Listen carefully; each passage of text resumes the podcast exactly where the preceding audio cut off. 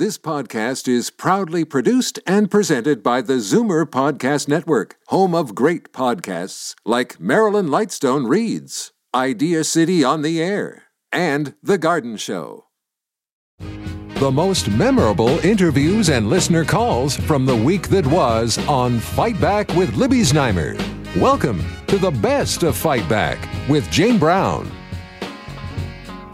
Good afternoon. Welcome to the Sunday edition of the Best of Fight Back. More of what you want to hear from the week that was. The outcome was not really a surprise, but the margin between for and against did take people back. On Wednesday, Erin O'Toole was ousted as leader of the federal conservatives by an overwhelming majority of his caucus, 73 to 45. Later that same day, Candice Bergen was named interim leader. But the big question is who will be the next conservative leader? Suburban Ottawa MP Pierre Poilievre, who has been a guest on Fight Back many times, is widely seen as the frontrunner. Others being touted include Leslyn Lewis, a socially conservative black woman who came out of nowhere and did really well in the last contest. As for those who say they won't pursue the federal conservative leadership, premiers Doug Ford and Jason Kenney. But in politics, no does not always mean no.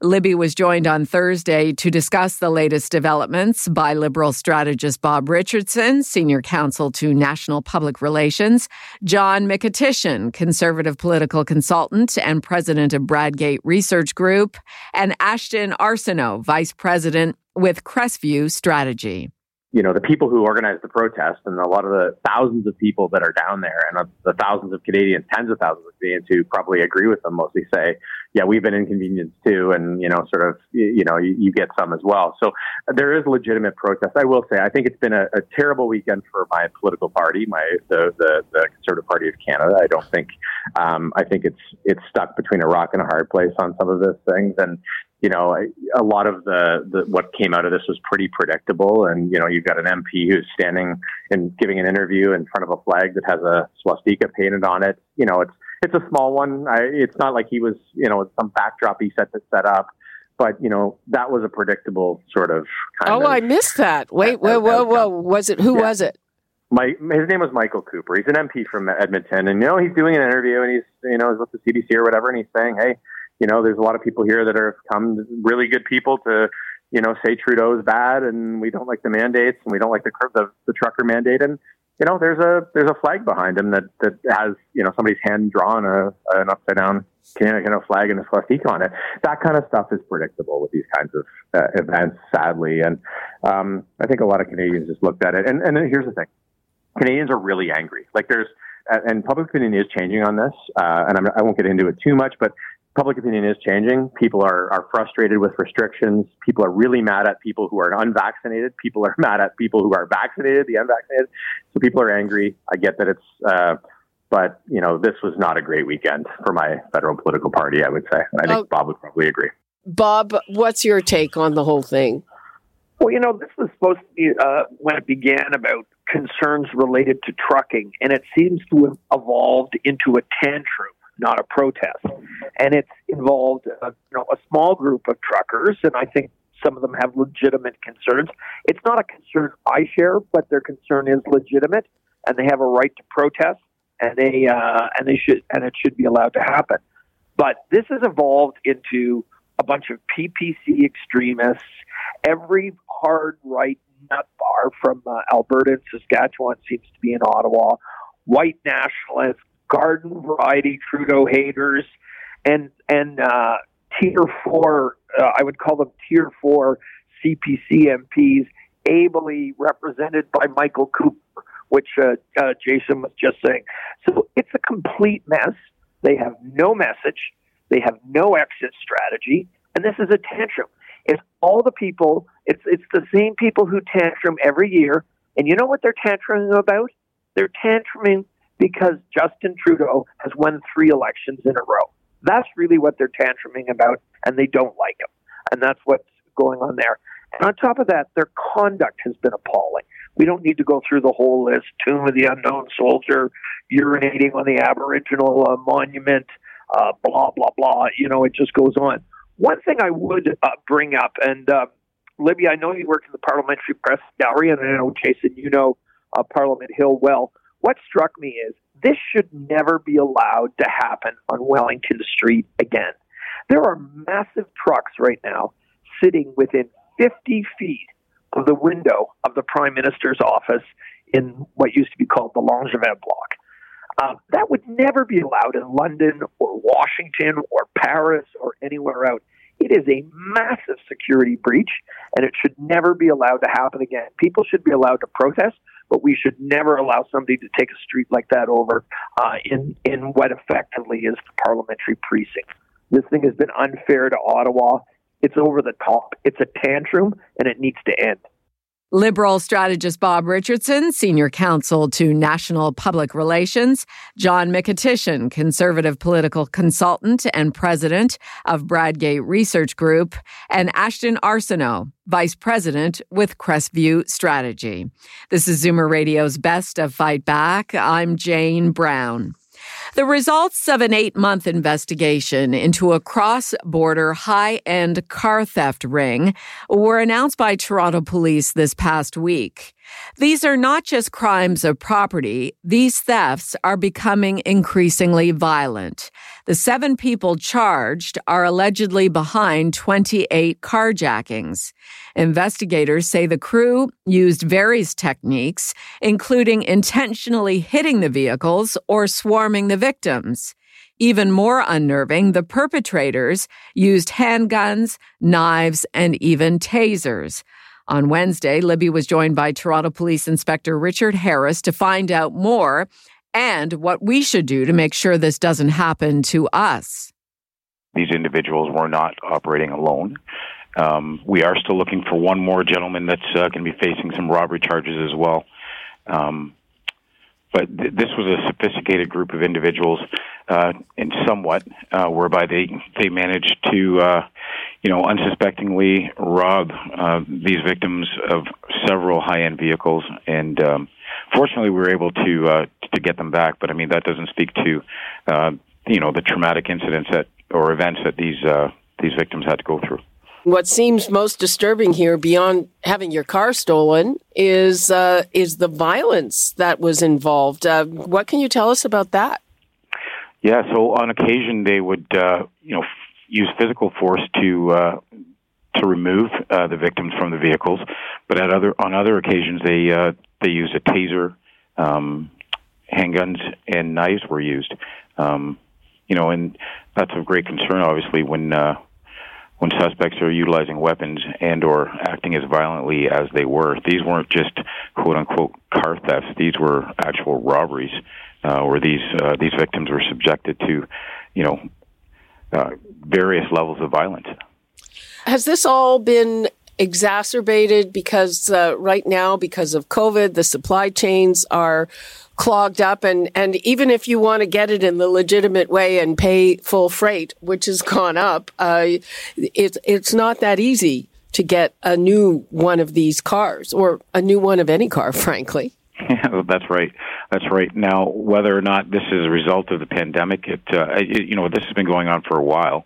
Um, we have seen an increase in car thefts, uh, period, uh, over the last few years, from 2019 to uh, 21. Uh, I believe it was a 20% increase. Um, you know the and the motive in this case, like I said, was for for profit. But there's there are other uh, trends as well. Like sometimes cars are used, as you mentioned, for chopping up uh, and being resold within the GTA, and then also you've got theft of vehicles that are utilized for you know various other crimes. The Toronto Police Service is, is going to be forming a new unit to deal with this. That's right. Well, yes, um, in part. So uh, the divisional uh, police uh, partners throughout the uh, the city are doing incredible work, and uh, this is just going to be a, a larger scale um, investigative group that's going to supplement uh, the fine uh, officers that we have throughout the city. Uh, and just uh, before we go, you know, beyond this, uh, Operation Taurus. You know, a few weeks ago we heard that regular cars are being stolen more, especially uh, since you have uh, keyless starting and, and now it's winter and people leave the cars going to warm them up. Uh, uh, can you tell us anything about that? Yeah, so there, yeah, the warm up thefts, um, of course, this time of year are uh, one of the. Uh, we actually just experienced one of those recently, um, and again, it would fell into the category where the vehicle was used for, you know, a crime. I mean, preventative uh, measures.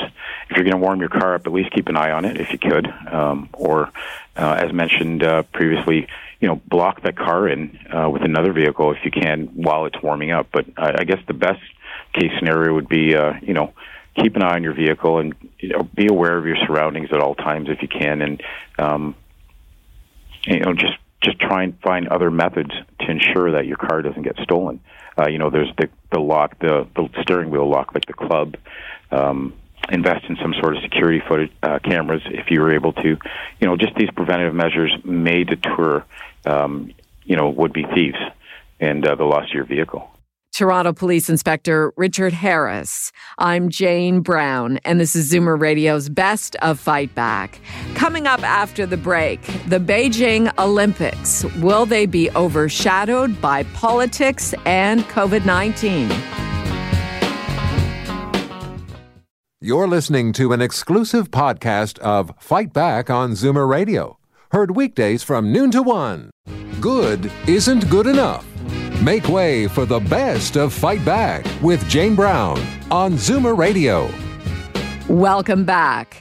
Another COVID Olympics is underway, but this time in Beijing, there is a huge brew of politics also in the mix. There was a lot of pressure for Western countries to boycott the Games because of human rights abuses against the Uyghurs related to Hong Kong and the former hostage taking of the two Canadian Michaels. So government representatives settled on a so-called diplomatic boycott. Meantime, athletes have been warned about speaking out against human rights abuses and using their own phones because of surveillance while they are locked down in the Olympic Village. On Thursday, Libby spoke with a panel of experts about the political nature of these winter games with Dr. Laura Misener, executive council member at Western University's International Center for Olympic Studies and director of Western School of Kinesiology, and Dr. Tim Elcombe, Associate Professor Kinesiology and Physical Education at Wilfrid Laurier University and Fellow of the Balsillie School of International Affairs. I think it's going to be a unique one. I think there's going to be a lot more attention on the political side than there maybe has uh, in quite a number of years, maybe ever, in terms of the modern media.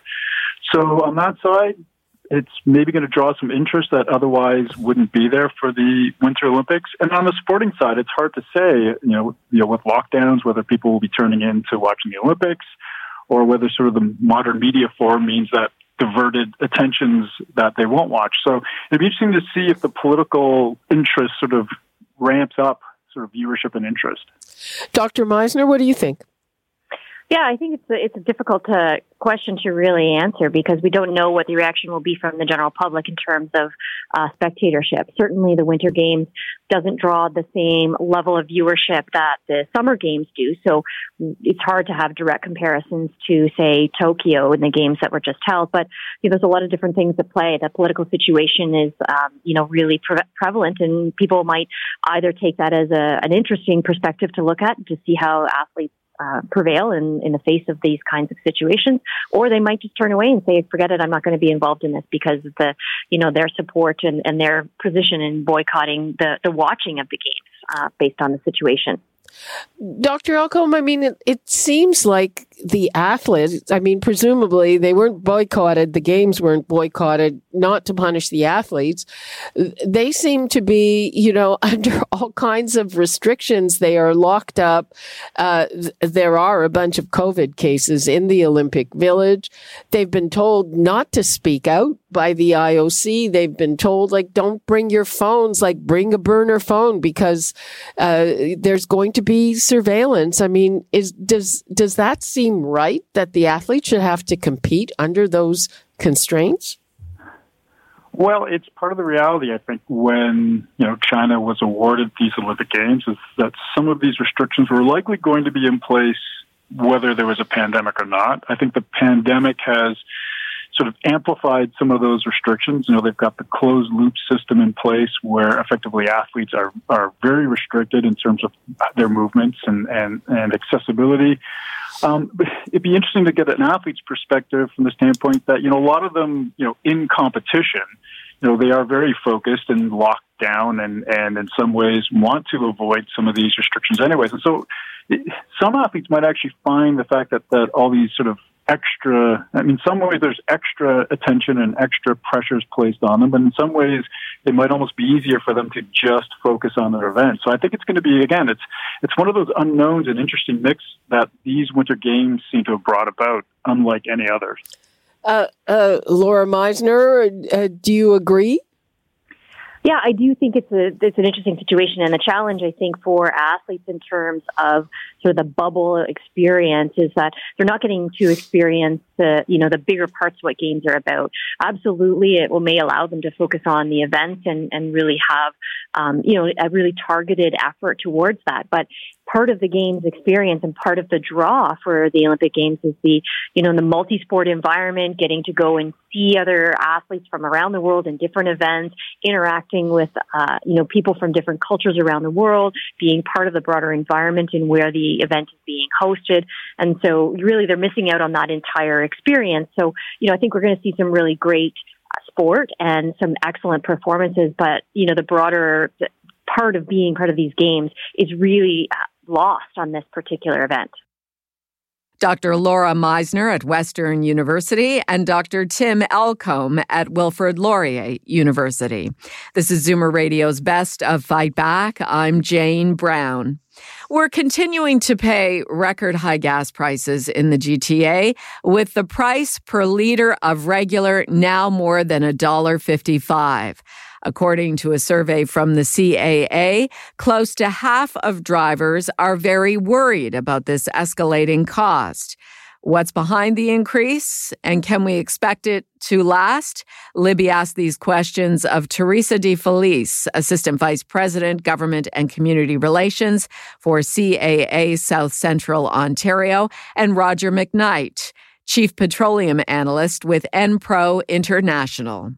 Well, there's a certain uh, uh, there's uncertainty really when the uh, on the supply of crude side. You got crude, uh, the most important segment of, uh, of input in the, in the costing of gasoline, uh, heading towards ninety dollars a barrel.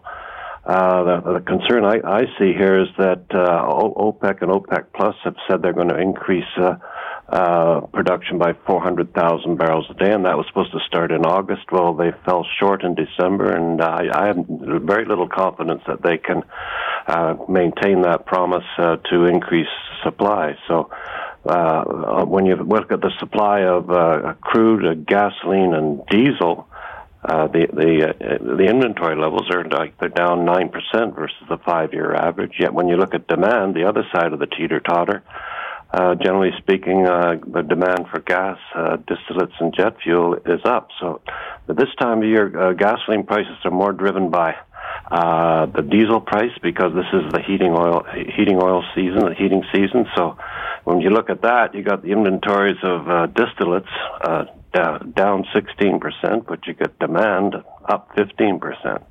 Is Top the- it all off, we got refinery runs uh, slowing down uh, not uh, uh, this is this is quite normal at this time of year because they go into refinery maintenance uh, season to get ready for the summer driving period.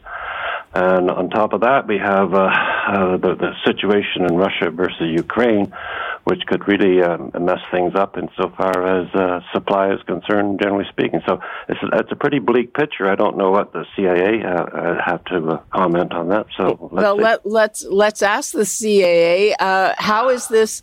Affecting drivers, as far as you know, Teresa? Well, um, you know, based on surveys that we've done uh, across Canada, actually, you know, people are very concerned about the, the price of gas. Um, and, you know, for the most part, it, it is impacting the kilometers people drive. Um, and so, you know, our focus is, is how, you know, what can you do to get better fuel economy?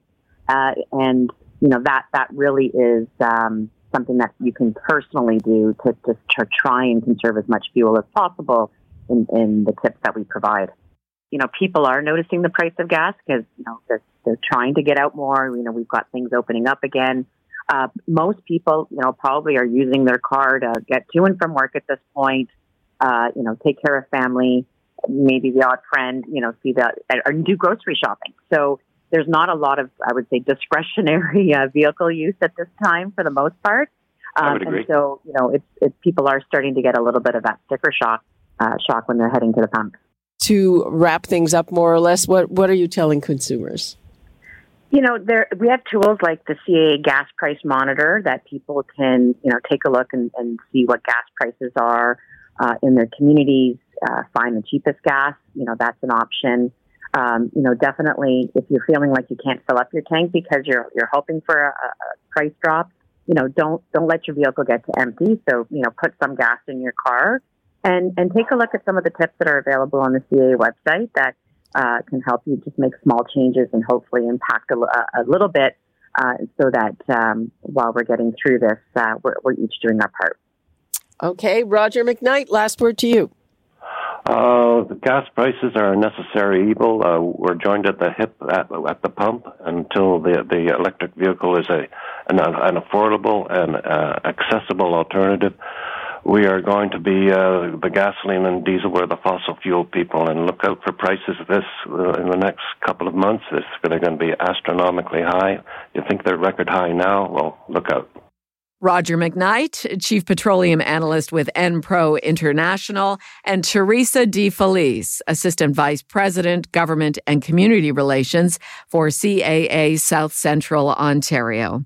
I'm Jane Brown, and you're listening to the best of Fight Back. Coming up, what you had to say about the week that was and the Fight Back Knockout Call of the Week. You're listening to an exclusive podcast of Fight Back on Zoomer Radio. Heard weekdays from noon to one. Zoomer Radio, pulling no punches with the best of Fight Back with Jane Brown. Fight Back with Libby Znaimer has the most informed guests on the week's hot topics, and we also rely on you for your valued opinions. Here are some of this week's best calls. James in Toronto phoned about the future of the federal Conservative Party. In 2017, I believe Andrew Scheer narrow, very narrowly defeated uh, Maxime Bernier for the nomination. And now Maxime Bernier is often described of as fringe or extreme.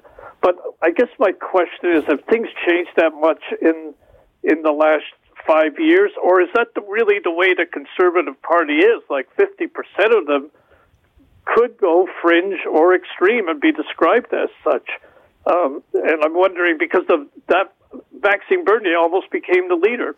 Ron in Guelph also called about the Conservatives after Erin O'Toole lost his job as leader. Initially, when the last convention, I never really was a big Andrew Scheer fan. Andrew Scheer never really had the great support. Erin O'Toole, I was more in favor of Peter o, uh, MacKay getting in there. But having said that, in the last election, a lot of the diehard conservatives were after O'Toole because he said, "Wow, look at this! He's moving to the left." Well, Libby, I don't care whether it's conservatives or Canada or Republicans in the U.S.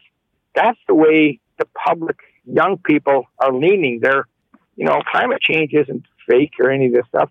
If uh, Erin O'Toole made the right decision to move slightly to the left with some other decisions, um, in order he rec- recognized the way the public mood was, and if these old time conservatives are going to stick by their ways, the, you know, the, there'll never be another conservative uh, government in Canada. Jan in Guelph phoned with an idea to get the protesters in Ottawa to go home. I takes me back to when I lived in England. I, we came here in 1963, and they had protests in London. And you know what they did to get rid of the protesters? They got fire trucks, surrounded them, and they counted to ten and said, "If you don't move, you'll get wet." And they did hose them, and they got drenched and they moved and they were threatened with that, that if they did that anywhere else, that's what would happen to them. And now, Fight Back's Knockout Call of the Week. There were a lot of great calls this week, but the winner of the Fight Back Knockout Call of the Week is Kathy in Niagara, who also phoned about what's happening in Ottawa. I'm so disappointed with Canadians. I never thought I'd see the day when Canadians would act like a bunch of stupid Americans protesting uh, in Ottawa like they are. I mean, it's one thing to protest, but they're being real r- ridiculous. They, they they have all these different reasons why they're protesting. It started out one thing, and now it's twelve other things. And O'Toole, I think, is an idiot going up there and taking their side. What is wrong with him? Doesn't he believe in law and order? That's not right. I wouldn't vote for him if it's the last guy on earth. That does it for this week's Best of Fight Back on Zoomer Radio. If you'd like to qualify for the Fight Back Knockout Call of the Week, phone us noon to one weekdays. Or if you have a comment, email us at fightback at zoomer.ca. Follow us on Twitter at FightbackLibby and call our Fight Back voicemail anytime at 416 367 9636. I'm Jane Brown. Join us again next weekend when we'll round up the best of Fight Back. The best of Fight Back is produced by Jane Brown, Justin Eacock, and Zeev Hadi, with technical production by Kelly Robotham. Executive producer Moses Znaimer. This podcast is proudly produced and presented by the Zoomer Podcast Network, home of great podcasts like Marilyn Lightstone Reads, Idea City on the Air, and The Garden Show.